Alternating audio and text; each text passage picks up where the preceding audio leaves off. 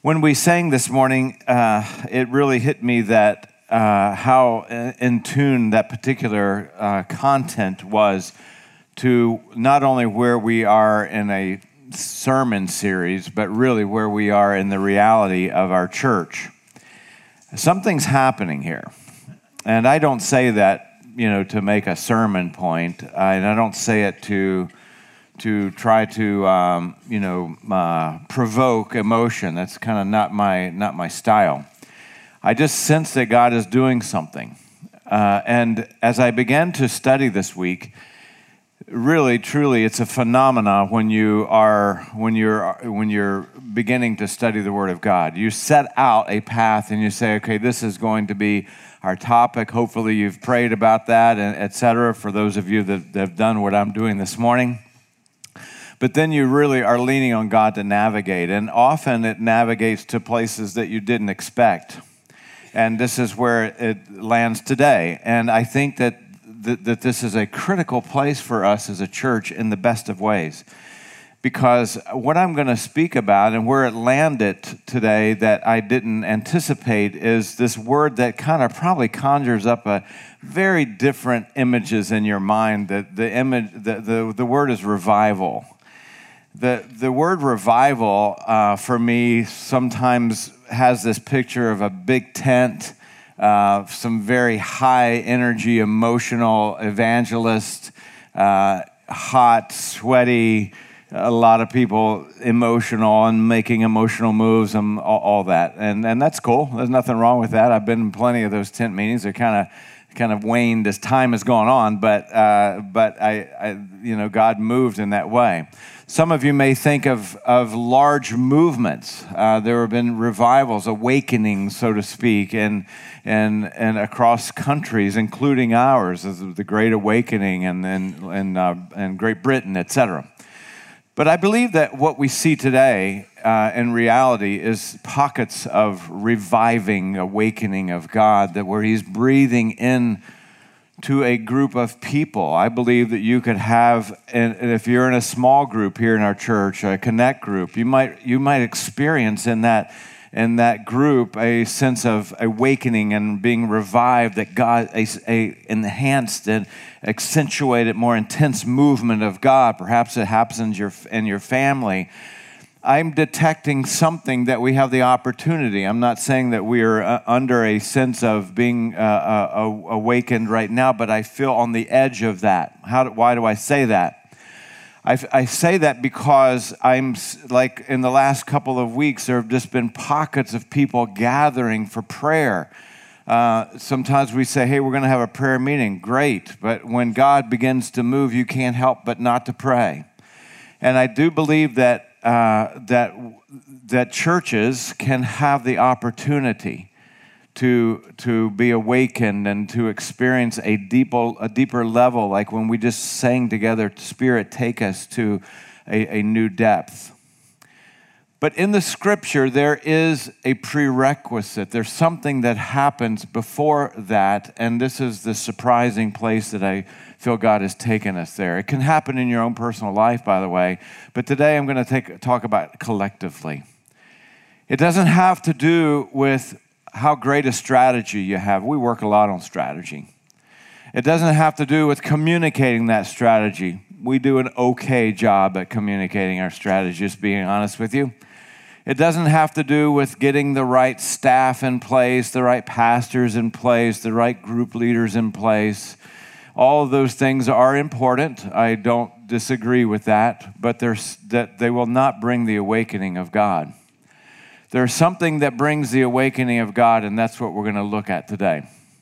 So let me begin like this. Uh, in our culture, we, we would say bigger is better right? In other words hey i got a bigger house. I got a i got a bigger job. I got a bigger office. I got a, a bigger car. I got you know i got some chocolate chip cookies and the chunks are bigger than, the, than they used to put in them you know i mean? So we think oh that's really great. Bigger is better. Smaller is not always that great. I've got a smaller office now. I've got a smaller car now. I've got to I have to downsize not a great word you know? I'm going to have to make things smaller my budget smaller etc but in the cooking world smaller can be better. It's this thing called reduction. And if you're if you're if you cook any amount of time, that you know that there that the reduction. Let's take a balsamic reduction. Is that you take something that's kind of uh, thin and liquidy, et cetera, and then you let it simmer and you reduce it. And when you reduce it, it becomes richer. The flavors become more intense, it becomes thicker.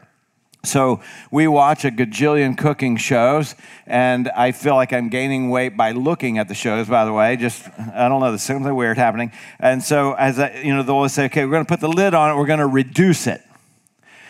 And so this is, I don't want to say often.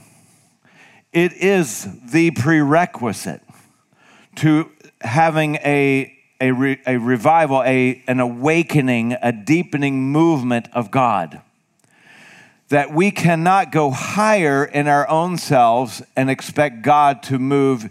It's always when we go lower and we, are, and we reduce ourselves. In the context of our conversation about transitions, transitions have a way of reducing us. I'll be real honest. I've been reduced here in the last six months or so. Uh, not in a bad way. I still have the same size office.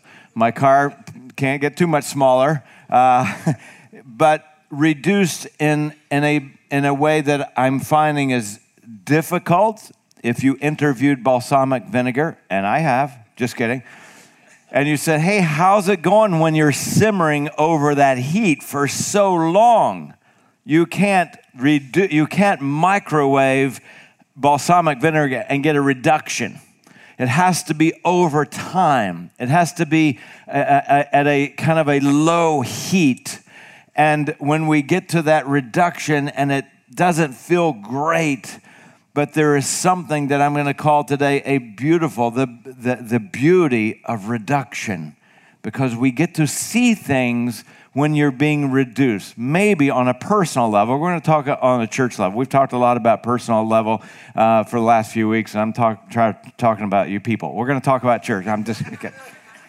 you, you may be experiencing this a long simmer in your life, and nobody would raise their hand and say, "Man, that feels great. I love this. I love being reduced." But there is something that is so deep and beautiful and being reduced and being simmered that comes out of it. And we're going to take a look at that. We're going to we're going to be in Numbers chapter 11 today. If you have your Bible, we're not moving out of that chapter. We'll be there the entire morning, our entire time. Numbers chapter 11. Just to review, if you have a device, you might want to pull it up. Otherwise, we'll have the Bible verses up on the screen. Uh, let me remind you that in Numbers 10, it was a significant chapter in the history of Israel. They had been at Mount Sinai. God was saying, now it's time to move on. So we're just one mile out, you know, one chapter out. And then the people began to complain about the cuisine. But in the Bible, there, is, there are pictures. And even the New Testament tells us that the Old Testament is giving to us pictures of reality. So often, when you see the brazen serpent, or you see the uh, Passover lamb, or you know the blood on the doorpost, and all these, these are pictures of a greater reality. Okay, so when you're reading, especially in the Old Testament, you have to be reading through those lenses. What is God picturing for us? And otherwise, you'll just look at it as a bunch of ritual and whatnot. Okay, Numbers chapter 11, verse 4. Love the first uh, first couple words. The rabble. The rabble are those that were complaining and whining and griping, etc. The rabble. The rabble with them began to crave other food. Keep in mind, we're looking at pictures. We're not just talking about cuisine. They began to crave other food, and again the Israelites started wailing and said, If only we had meat to eat. We remember the fish that we ate in Egypt at no cost. Of course, you were servants, you were slaves. Also, the cucumbers, the melons, the leeks, the onions, the garlic. But now we have lost our appetite. And we never see anything but this manna. Now, the manna was a picture for us later. Uh, it was like a, a bread from heaven, uh, to, to lack a better word, it pictures the Word of God. When a, when a country, when a church, when a group, when a person has lost their appetite for the bread of God, for the Word of God, then that group, that person, that church, that country is in desperate need for the blowing of the wind of the Spirit of God to bring awakening. It is sudden death. It is the kiss of death in our own life. If you're sitting here today and it's like, man, I haven't picked up my Bible in, in a long time, this is not a guilt trip.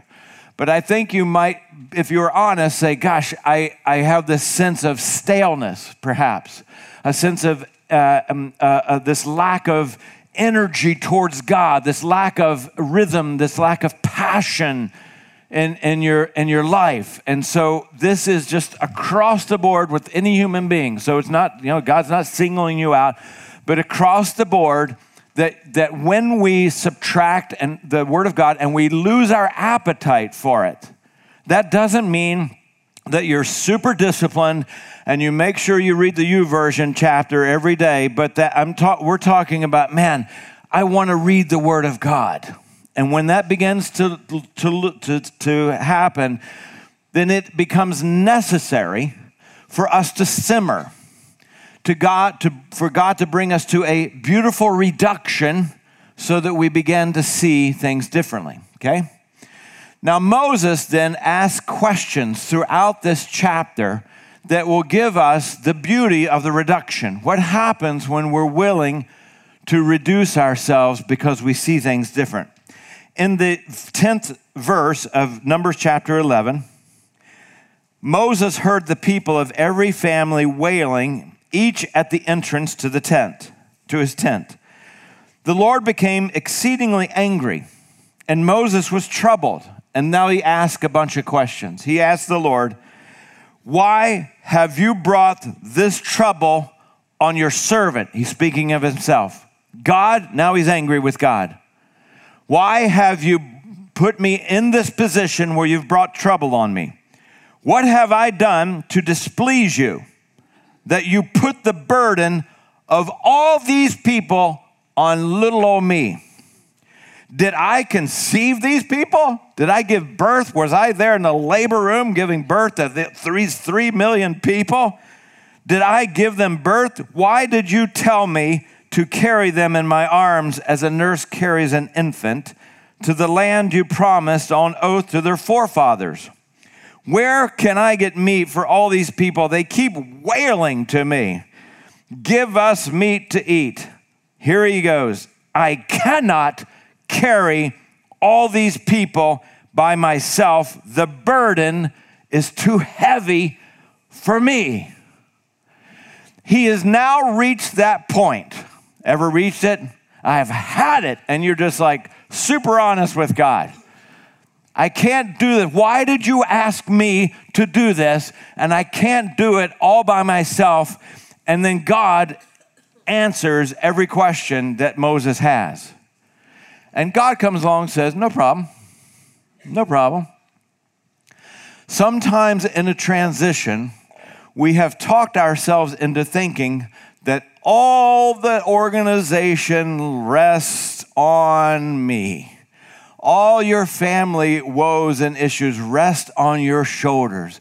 And if it weren't for you, then man, this whole thing would fall apart.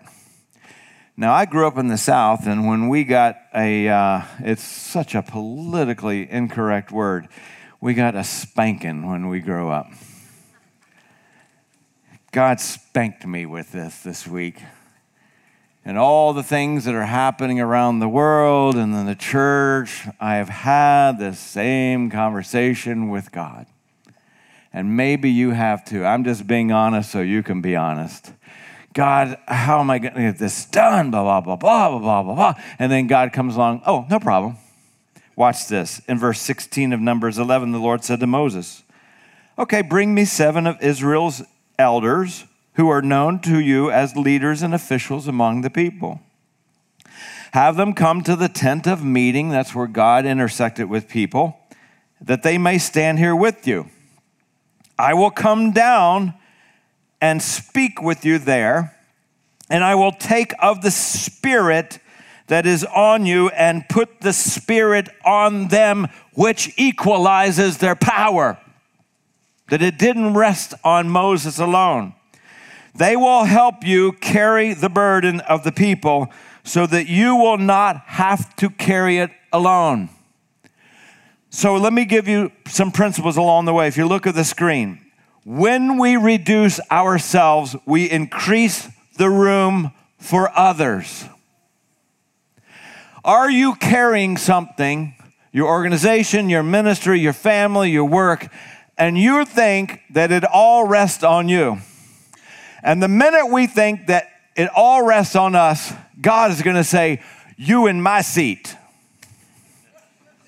That's Southern, by the way. Some of you from the North, like, what did he say? I don't think that was grammatically correct. You're in my seat. Translation. You're in my seat. All things, God would say, rest on me. And if we were a mega church and all the, you know, if, if the mega pastor and the mega evangelist, you know, drops dead or whatnot and the whole thing falls apart, then it is not God movement. God's movement happens when God's people become empowered to do things equally. This is not my church, your church, his church. This is our church. And so when God moves, people say, God, put me in the game. When, listen, this becomes a spectator sport, we cannot ever expect the movement and the awakening of God. Some of you, let me be, step on some toes, have waited too long to get involved. It's time. It's time. It doesn't matter. You say, hey, this is not my church. Good, get out. Just kidding. Just playing. That's playing. Somebody say, it's not my church. Great, pick a church, but get involved at that church. ABC Church down the street. Great, go there. I bless you. Go there, but get involved because God's movement happens when everyone pitches in. Make sense? We're such a consumeristic uh, culture that, man, we just, it just eats into church as well. I invite you into the awakening of God, but it does take an oar in the left and an oar in the right whew, and get involved. Then what happens is Moses asks another question. In verse 21, Moses said, here I am among 600,000 men on foot. That didn't count the women or the children, or, or those that were teenagers. Here I am among 600,000 men on foot, and you say, God, I will give them meat to eat for a whole month. Question Would they have enough if flocks and herds were slaughtered for them? Would they have enough if all the fish in the sea were caught for them? Moses began to doubt the capacity of God. This is the danger of a church like ours that really pours a lot of time into strategy. I'm, a, I'm just being super honest today um, because I just woke up angry and I just need to let it out to somebody. I'm t- totally kidding. Totally kidding. no, it's when you, I, I believe in human effort for the glory of God. We, we put all of our muscle into everything, truly. And, and, and when you do that, though, there can be this little reversal. So it just seems so subtle. But you can think it's our strategy, our building, our this, that, and the other, and it's not. And as God has been reducing me, I've seen the need to say, man, you got to let other people do it. I, I, you got to let other. I, I'm, I'm training another church here in town with our small circle disciple. I'm bringing people with me. We have people all over the world. I just got a call to go to Nicaragua. I just turned down four countries in the last two months. C- come to Nicaragua. I called the guy in Cuba. I'm like, I want you to go to Nicaragua. Come to Spain. That was a hard one to pass up, just to be honest with you. I called the guy in Ukraine because it's a Russian church over in Spain. I'm like, I want you to go. I wanted to go. Everything in my, my strategy and everything, I wanted to go because I think I do it better. How about that for a confession? And God says, You in my seat. So I'm going to simmer you on down so that you can see in a way that I can actually move. Is that honest enough? So, in a church, when we got strategy, which I think we should have, and excellence, which I think we should have, let's be careful that we don't ignore the capacity for God. At the end of the day, it's God. This is what happens when God simmers you down. Watch this. God comes along in next verse 23, and the Lord answers Moses Is the Lord's arm too short? You will now see whether or not what I say will come true for you. Moses is like, if we caught all the sea, you know what God would say? I know where the big ones are. I don't need one of those little fishing GPS things, you know. Watch this. Here's the next principle. When we reduce ourselves, we increase our awareness of God's capacity.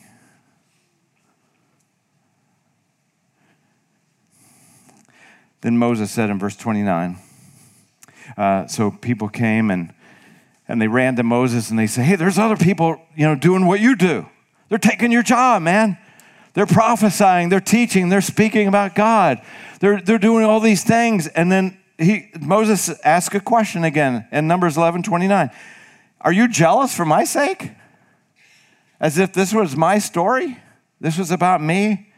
I wish that I am, I, I wish that I, all the Lord's people were prophets and the Lord would put his spirit on them. Then God's going to move in an army of quail. Watch this. Remember, the Old Testament is a book of pictures. In Numbers 11 31, now a wind went out from the Lord. Bring any pictures to mind for those of you know the Bible? Acts chapter 2 was like a mighty rushing what? Wind. When Jesus in John chapter 3 was explaining the Spirit of God, it's like the what? The wind. No man knows where it goes. When God created Adam, he breathed on him, the ruach, which is the word for wind.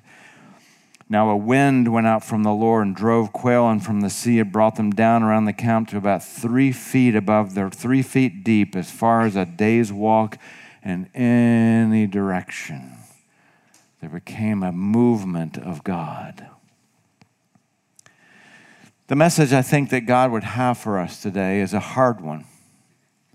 Maybe for you in your own personal life, it's a hard one. If you've been to 360 for any amount of time, you'll know not to expect to come and, hey, let's just talk about love, joy, peace, and butterflies.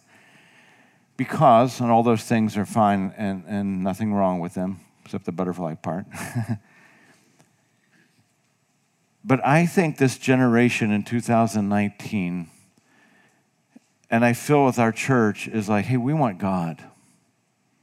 We want the real deal. And I'm guessing if you took the time to get up early and get ready and be here, that you want God. You didn't come for just a church service, you really came to meet with God. And the toughest chapter of your life, you need God. When God reduces you and begins to simmer your life, there is this paradigm, and it is the paradigm of Jesus. When you lose your life, you find it, and you begin to see things in a more beautiful, reduced way. And I believe that when, if, if we collectively will allow God to simmer us and bring us low, then we can expect the wind of God to begin to move in even a deeper way. That's a big deal. That's a really big deal in American culture in 2019, just to be honest with you. It's a big deal. I'm not saying it's going to happen. I'm not saying it's, I'm saying that if it were to happen and we're continuing to see God move, we must be in that position and listen super, super carefully. I know you're sitting in a room with a few hundred people and everything, but you count. You count. You count. You matter. It's not like, hey, I hope they do it. No, you matter. I matter. It matters to that we simmer together. Jesus came on the scene. Man, things were getting, world was getting ready to change. John the Baptist was his kind of his MC, so to speak, kind of the, the front runner, the, to get the crowd ready, so uh, you know, in, in, those terms. And he said these words, as you might remember, in John chapter uh, three and verse thirty. He must become greater, and I must be reduced. I must become less. You could put a couple ifs in there, if and then. If God is going to be greater, then I must be reduced. The third and final principle is this when we reduce ourselves, we increase our excitement about God's movement. It's not about us, it's about God's movement. We're going to have communion today. Communion, the Lord's Supper, represents so much in so many ways and so many different angles. But I'm reminded today in Philippians chapter 2 and verse 7 and 8 that Jesus made himself nothing. No one else did it for him. When I remember the words that we just saw of John the Baptist, he said, He must become greater, I must become less. That become word is a progressive word. It's not like all of a sudden, you know, I must become, I, I must become something and all of a sudden I'm that. It is a simmer. Become is a simmering word. So watch this. When Jesus, uh, it says he made himself nothing, he became nothing in this process, taking on the very nature of a servant, being made in human likeness, and being found in the appearance of man he humbled himself and became obedient to the death, even the death on the cross. Even Christ made himself. Even Christ humbled himself. It wasn't anyone else that could do it for him. It was Christ who said, I must reduce myself on the verge of a movement of God and the Holy Spirit around the world. He himself had to be reduced to the cross to being uh, in the appearance of man, he reduced the God of this universe, reduced himself beautifully for all of us so that the movement of God would change the entire world. God himself. God himself. So as we come to worship today through the Lord's Supper, what we I invite you to remind yourself of the beautiful reduction of Jesus Christ, who saw the world as it was, wasn't willing to turn a blind eye, and reduced himself on a cross to die for us. With all of our stupidity, all of our mistakes, all of our ignorance, all of our fractures, our bruises, all of the hidden things that would shame us if we had to get up and tell anybody else. All of those things, Christ reduced himself for us on a cross in such a beautiful way to cover us and to cleanse us from sin. Have you allowed Christ to cover you if you've never come to that place in your life to say, I want to be reduced by God in such a beautiful way? I want to take myself out of it, and I want God to infuse Himself into my life. We come to this table, all Christ followers are welcome at these tables, and we come today reminding ourselves. This is a time of remembering, reminding ourselves of the beauty of the reduction of Jesus for us. And then it's a commitment time. And as we're worshiping and, and, and uh, and remembering Christ, we also commit ourselves. God, what do you want to reduce in my life?